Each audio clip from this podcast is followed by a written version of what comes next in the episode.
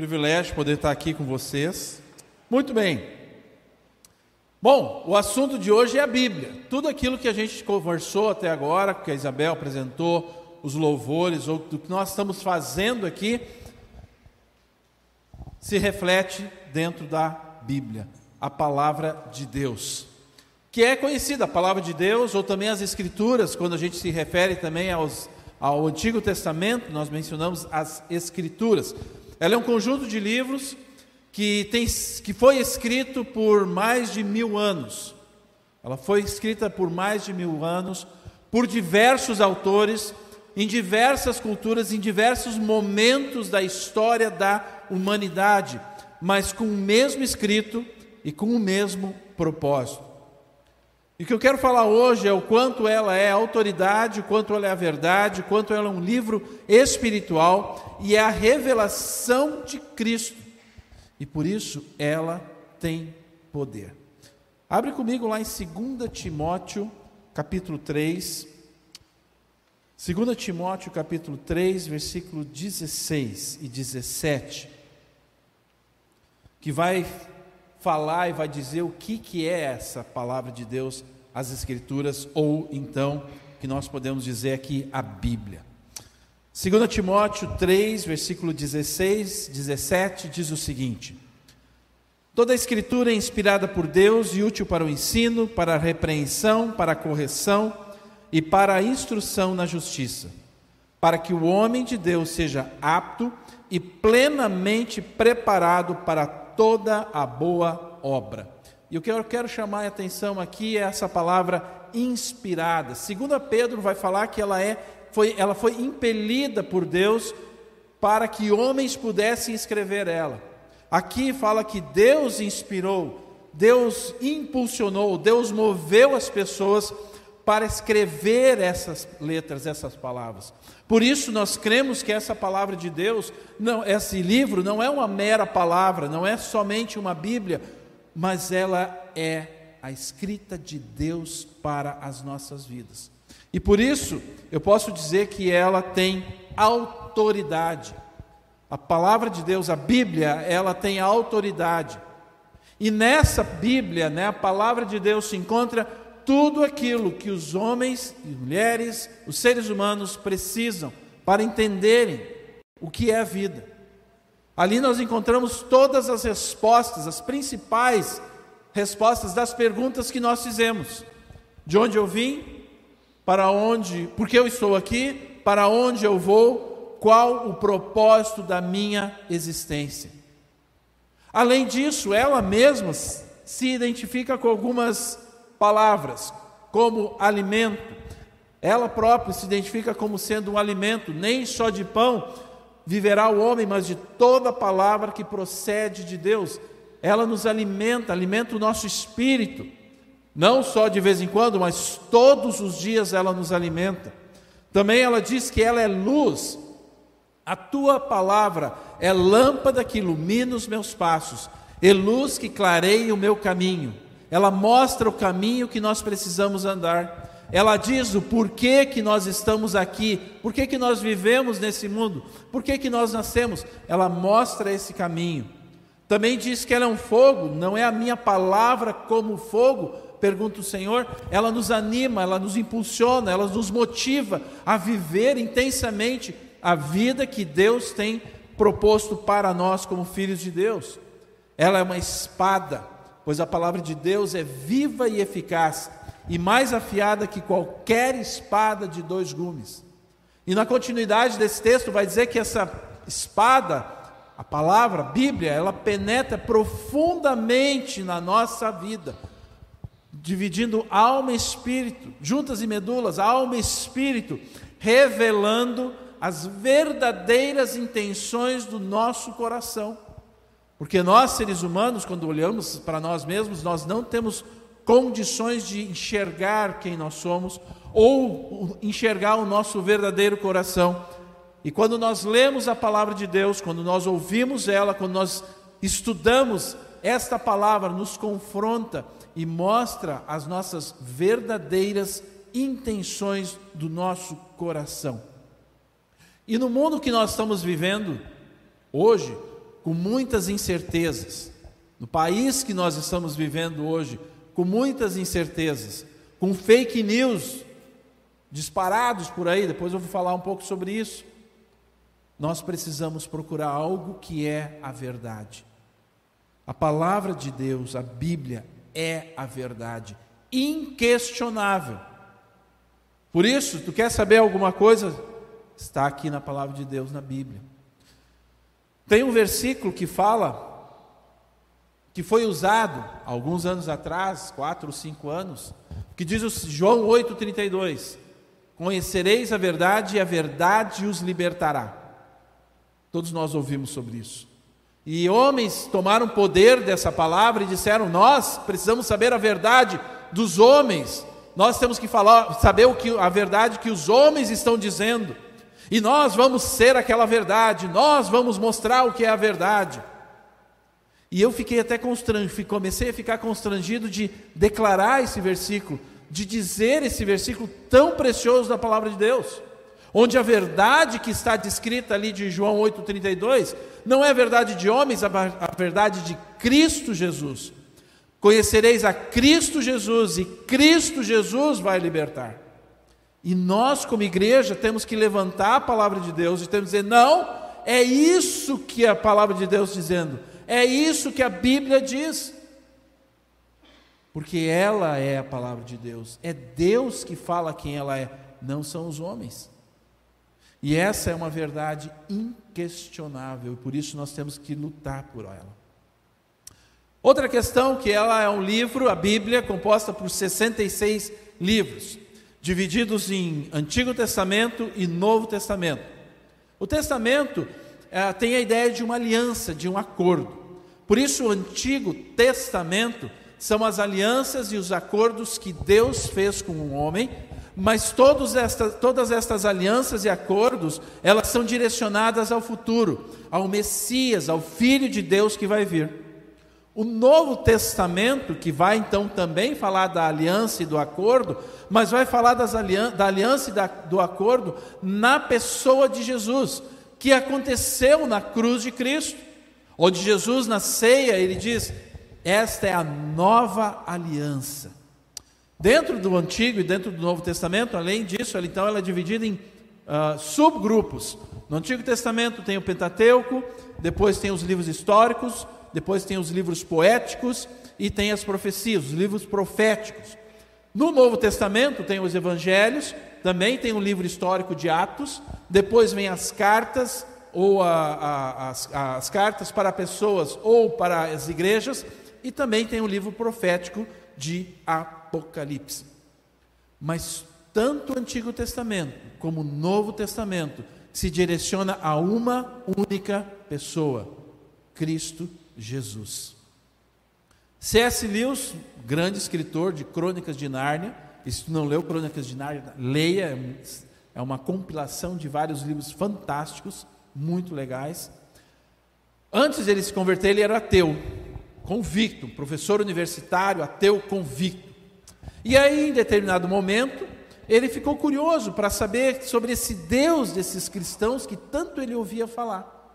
E aí ele resolveu pegar aquilo que mais importante para eles tinha de leitura, que era a Bíblia, que os cristãos sempre ficavam falando da Bíblia, a Bíblia. Ah, eu vou conhecer esse Deus dos cristãos, vou ler a Bíblia. E na sua biografia, surpreendido pela alegria, diz que ele começou a ler a Bíblia para encontrar, para saber sobre Deus. E lendo a Bíblia, ele encontrou Jesus. Porque a Bíblia fala sobre Jesus Cristo. E por isso ela tem autoridade autoridade. A outra questão é que a Bíblia é algo espiritual. Por ser espiritual, ela é sobrenatural. A Bíblia é um livro espiritual, por as suas ações, as ações delas em nós, ela é sobrenatural. Nós precisamos da fé. A fé é algo espiritual, mas também é algo produzido em nós de uma forma sobrenatural. A fé em Cristo não é algo natural para nós seres humanos, mas ela é produzida por Deus em nós.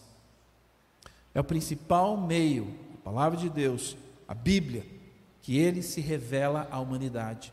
E por isso nós precisamos da fé, que é algo espiritual. E esse algo espiritual tem ações sobrenaturais em nossas vidas e através das nossas vidas.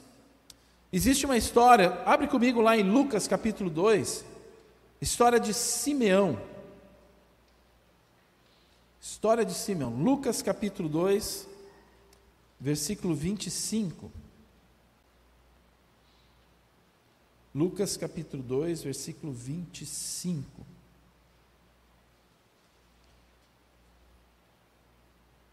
Versículo 25 diz então o seguinte: Havia em Jerusalém um homem chamado Simeão, que era justo e piedoso, e que esperava a consolação de Israel. E o Espírito Santo estava sobre ele. Fora-lhe revelado pelo Espírito Santo que ele não morreria antes de ver o Cristo do Senhor. Movido pelo Espírito, ele foi ao templo. Quando os pais trouxeram o menino Jesus para lhe fazerem o que requeria o costume da lei, Simeão o tomou nos braços e louvou a Deus.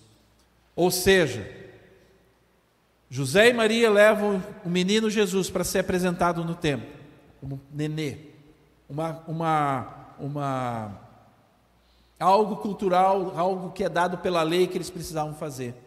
Nesse lugar havia um homem chamado Simeão, alguém que conhecia a palavra de Deus, que tinha estudado a palavra de Deus. Ele sabia que o Messias viria. E algo sobrenatural aconteceu. Foi revelado a ele que ele não morreria antes de conhecer o Cristo, o Senhor.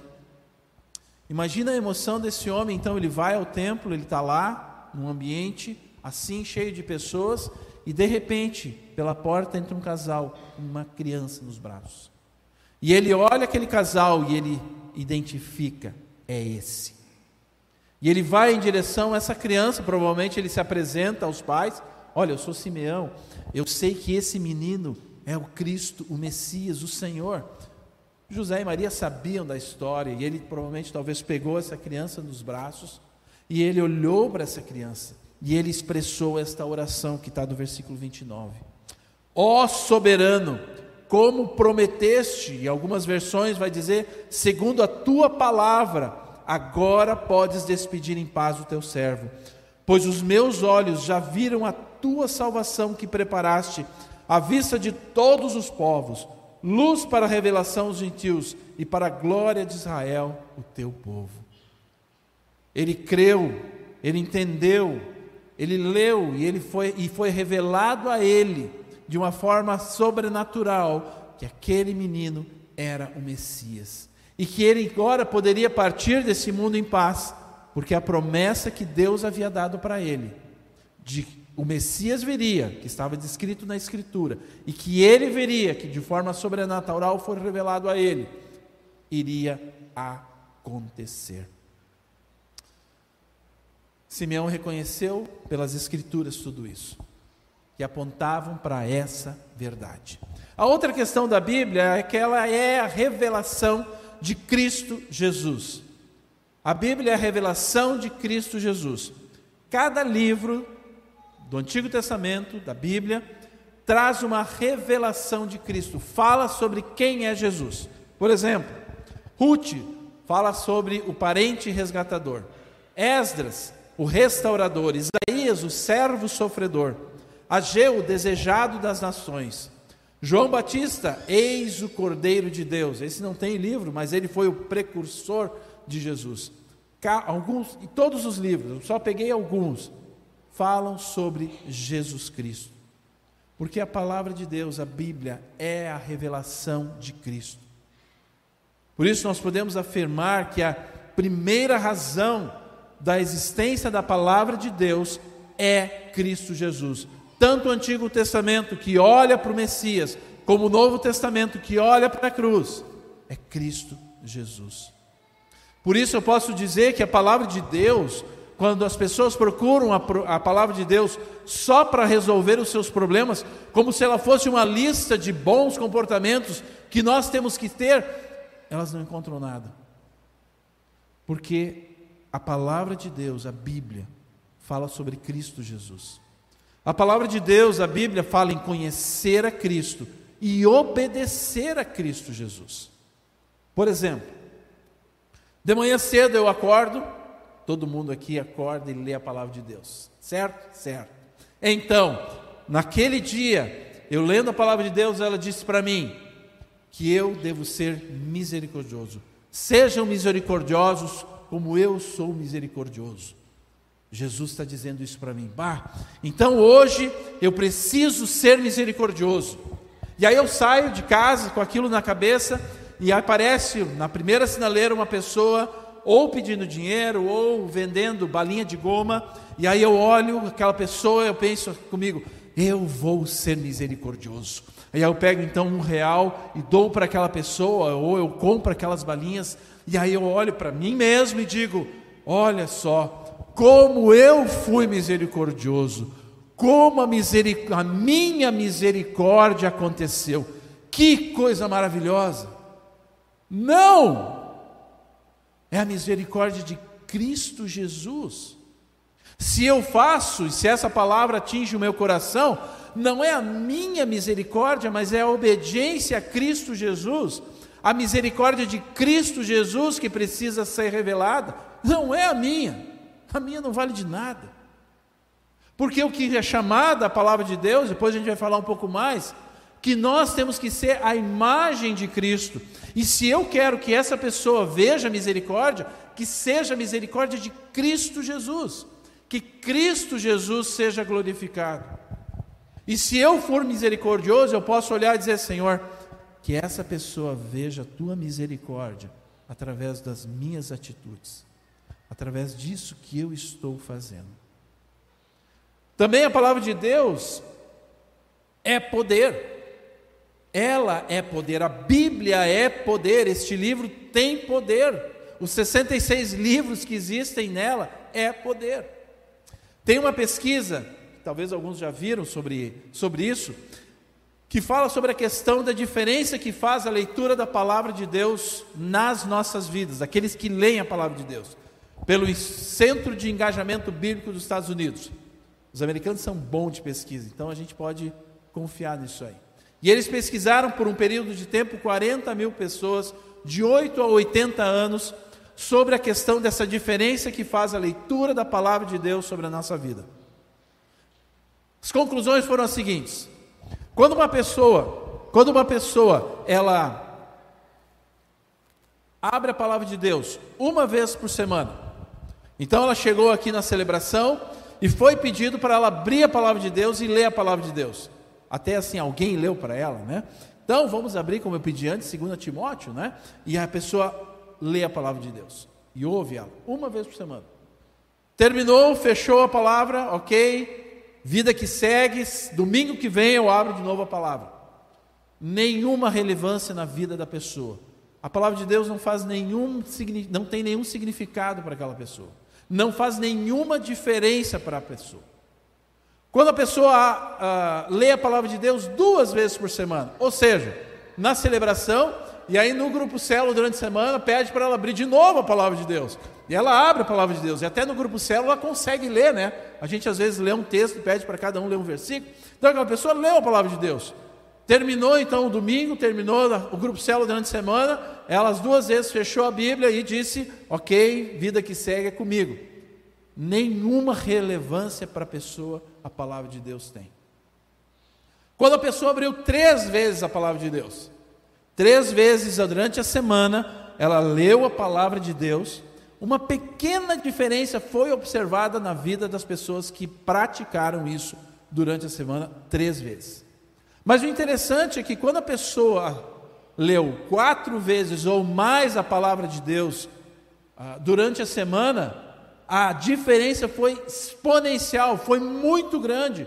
Foi percebido que a palavra de Deus fazia diferença na vida da pessoa. A palavra de Deus era relevante, faz, trazia uma mudança de vida para a pessoa.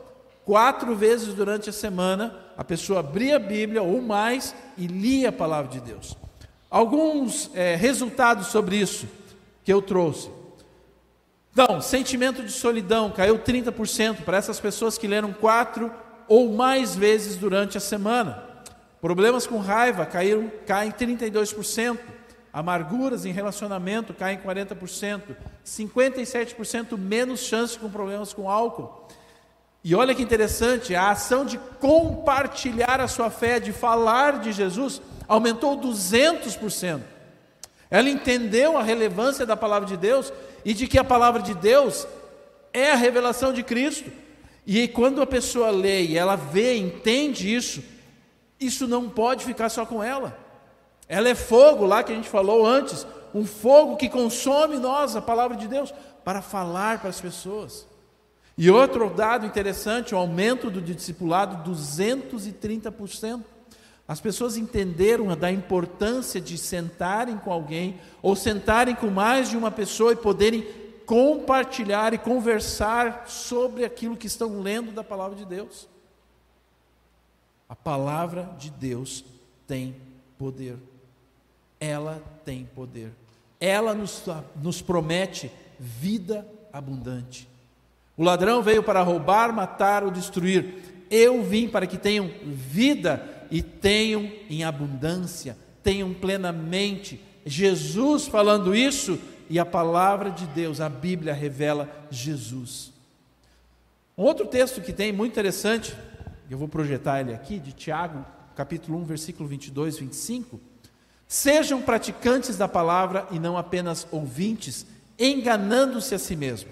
O homem que observa atentamente a lei perfeita, que traz a liberdade, e persevera na prática dessa lei, não esquecendo o que ouviu, mas praticando, será feliz naquilo que fizer. Vamos observar o seguinte: primeiro, seja praticante da palavra e não apenas ouvinte, enganando-se a si mesmo. Aí vem a segunda parte. O homem que observa atentamente a lei perfeita, ou seja, que lê a palavra de Deus, não uma, não duas, não três, todos os dias da semana. A pessoa que olha a palavra, que lê ela, que quer conhecer, que começa a descobrir os verdadeiros sabores da palavra de Deus, este homem atentamente trará liberdade. Lembra João 8,32? Conhecerão a verdade, a verdade os libertará. Palavra de Cristo, a palavra de Deus, Bíblia, revelação de Cristo Jesus. Começa a produzir em nós algo espiritual, que em nenhum lugar do mundo, qualquer coisa que nós possamos fazer, conseguirá realizar em nossas vidas. E persevera então na prática dessa lei. Começa a viver ela, começa a querer entender o que Cristo Jesus quer para a sua vida começa a entender que isso é muito mais do que um livro só escrito de regras ou, ou formas de se viver, de certo e errado. Não, é a vida de Cristo sendo revelada e, trans, e, e colocada em nós a imagem de Cristo em nossas vidas. Será feliz naquilo que fizer. Será feliz. Satisfação de vida, vida plena vida em abundância, que todo mundo quer, mas que a gente encontra muito, quer, quer encontrar em trabalho, quer encontrar em dinheiro, quer encontrar em poder, em prestígio. E a própria palavra de Deus, a Bíblia, que é a autoridade, que é a revelação de Cristo, que é que é a verdade, ela olha e confronta o nosso coração e diz: Não, é em mim que vocês encontrarão a felicidade. E se eu estou percebendo que a Bíblia é a revelação de Cristo, significa que obedecer, conhecer a Cristo e obedecer é onde eu encontrarei satisfação de Cristo, ah, de vida, em Cristo Jesus. Por isso a palavra de Deus, ela é a autoridade, ela é a verdade, ela é, ela é espiritual, sobrenatural, ela é a revelação de Cristo, ela é poder. E quando eu entendo isso, então eu sou transformado. Então muitos dos meus problemas começam a ser resolvidos, porque então Cristo Jesus está sendo formado e Cristo Jesus está sendo revelado em mim. Muitas das coisas, das dores, dos traumas, começam a ser curados, começam a, eu começo a me libertar dessas coisas. Porque eu não estou procurando resolver problemas, porque eu estou procurando Cristo Jesus, conhecer a Ele através da Sua palavra. E isso resulta em vida plena, abundante, paz, alegria, porque eu estou conhecendo e obedecendo ao Rei do universo. Não é qualquer um, ao Rei do universo. Uma vez veio um marido conversar comigo e uh, um senhor e ele veio contar o quanto ele não amava mais a esposa e porque ah, é por causa disso, por causa daquilo, esfriou meu amor, meu amor por ela não tem mais, é, etc, etc. Aí fomos conversando, fomos conversando. E o que, que a gente precisa fazer quando a gente está tentando, tentando aconselhar alguém? A gente olha para a palavra. E quando a palavra de o que, que a palavra de Deus fala sobre o casamento, máxima do casamento para os homens? Maridos, amem as suas esposas. Como? Como Cristo amou a igreja. Uau! Calma, mulheres, calma. Não cobrem dos seus homens. É só um exemplo, tá? Calma. Tem a parte de vocês também, mas tudo bem, vamos falar só sobre isso. Maridos, amem as suas esposas, como Cristo amou a igreja. Como Cristo amou a sua igreja? Entregou tudo, se deu totalmente. Ou seja, maridos, amem o máximo possível as suas esposas. E esse, no final, foi o conselho. Bem, ele, eu acho que ele não gostou, porque ele foi procurar uma outra pessoa de fora da igreja é, para se aconselhar. E essa pessoa disse o que para ele? Mas o que, que tu está fazendo? Mas está perdendo tua vida. Se o amor esfriou, se acabou. Não, larga de mão, vai viver, sai fora desse casamento que está fracassado, não sei o quê, blá blá blá. Como cristãos, como cristão, como aqueles que foram salvos por Cristo Jesus, que devem conhecer e obedecer, qual é o verdadeiro conselho que deve ser seguido? Que esse homem deveria seguir? O que a Bíblia diz, que é uma ordem não é um, um, algo de conselho, não, é uma ordem. Homens, nós maridos precisamos amar as nossas esposas, ou o que o mundo diz. Não. Se eu creio que ela é autoridade, que ela tem poder, que ela tem todas as coisas que temos falado, eu olho para ela e creio nela. Se tenho vivido dificuldades na vida, eu vou olhar para a palavra e vou ver o que ela está dizendo para mim o que Cristo Jesus está dizendo para mim, ou sobre o meu casamento, ou sobre o meu relacionamento, sobre as minhas atitudes. Senhor, confronta o meu coração, o poder da palavra de Deus de revelar verdades sobre mim, porque eu creio nela, eu acredito nela. E é isso que nós temos que viver. Concluindo, quando nós recebemos um presente, né, a gente recebe um presente, a gente quer abrir aquele presente, algo que uma pessoa pensou em mim, ela quis me dar aquilo, e ela me dá aquele presente, eu recebo ele com alegria, eu abro ele e eu quero mostrar às pessoas esse presente. Quando eu recebo um quadro, eu quero colocar na parede para que as pessoas vejam um presente que eu recebi. Eu recebo uma roupa, eu ganho de presente uma roupa, eu quero vestir essa roupa para que as pessoas possam ver esse presente que eu recebi.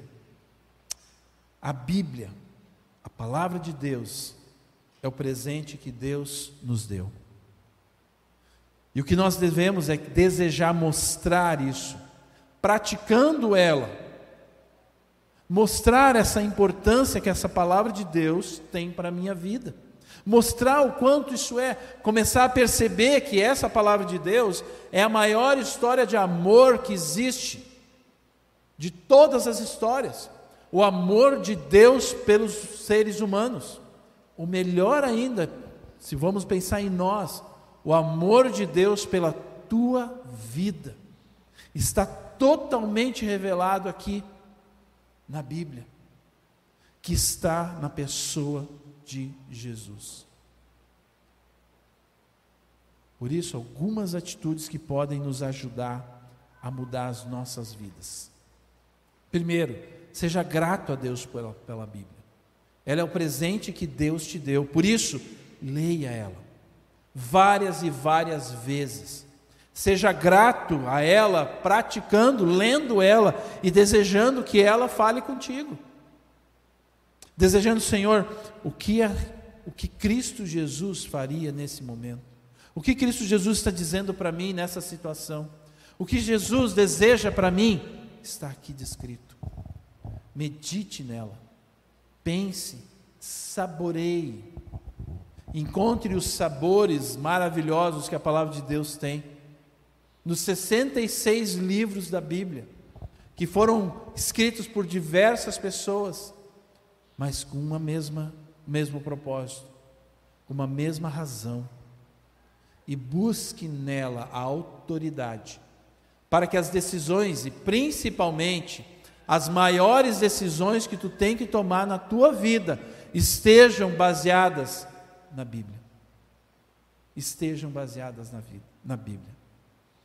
E assim, vivendo isso e muitas outras coisas, nós vamos descobrindo a sua autoridade, a sua verdade, o quanto ela é espiritual, a revelação de Cristo para mim, o poder transformador da minha vida na imagem de Cristo, quanto ela é relevante para as nossas vidas.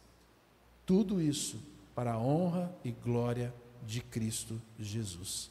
Que Deus nos abençoe com essa palavra. Vou fazer uma oração. Senhor, muito obrigado pela tua palavra. Obrigado porque nós podemos ter ela conosco todos os dias. Podemos abrir ela livremente e podemos olhar para ela e crer e acreditar no poder dela, crer e acreditar o quanto está sendo falado à minha pessoa, o quanto o Senhor tem a declarar a mim, ao meu coração, as verdades que eu preciso ler e ouvir, Senhor. Que tudo que está escrito aqui é por puro amor, Senhor amor pela minha pessoa, pela nossa pessoa. Presente maravilhoso que o Senhor nos deu.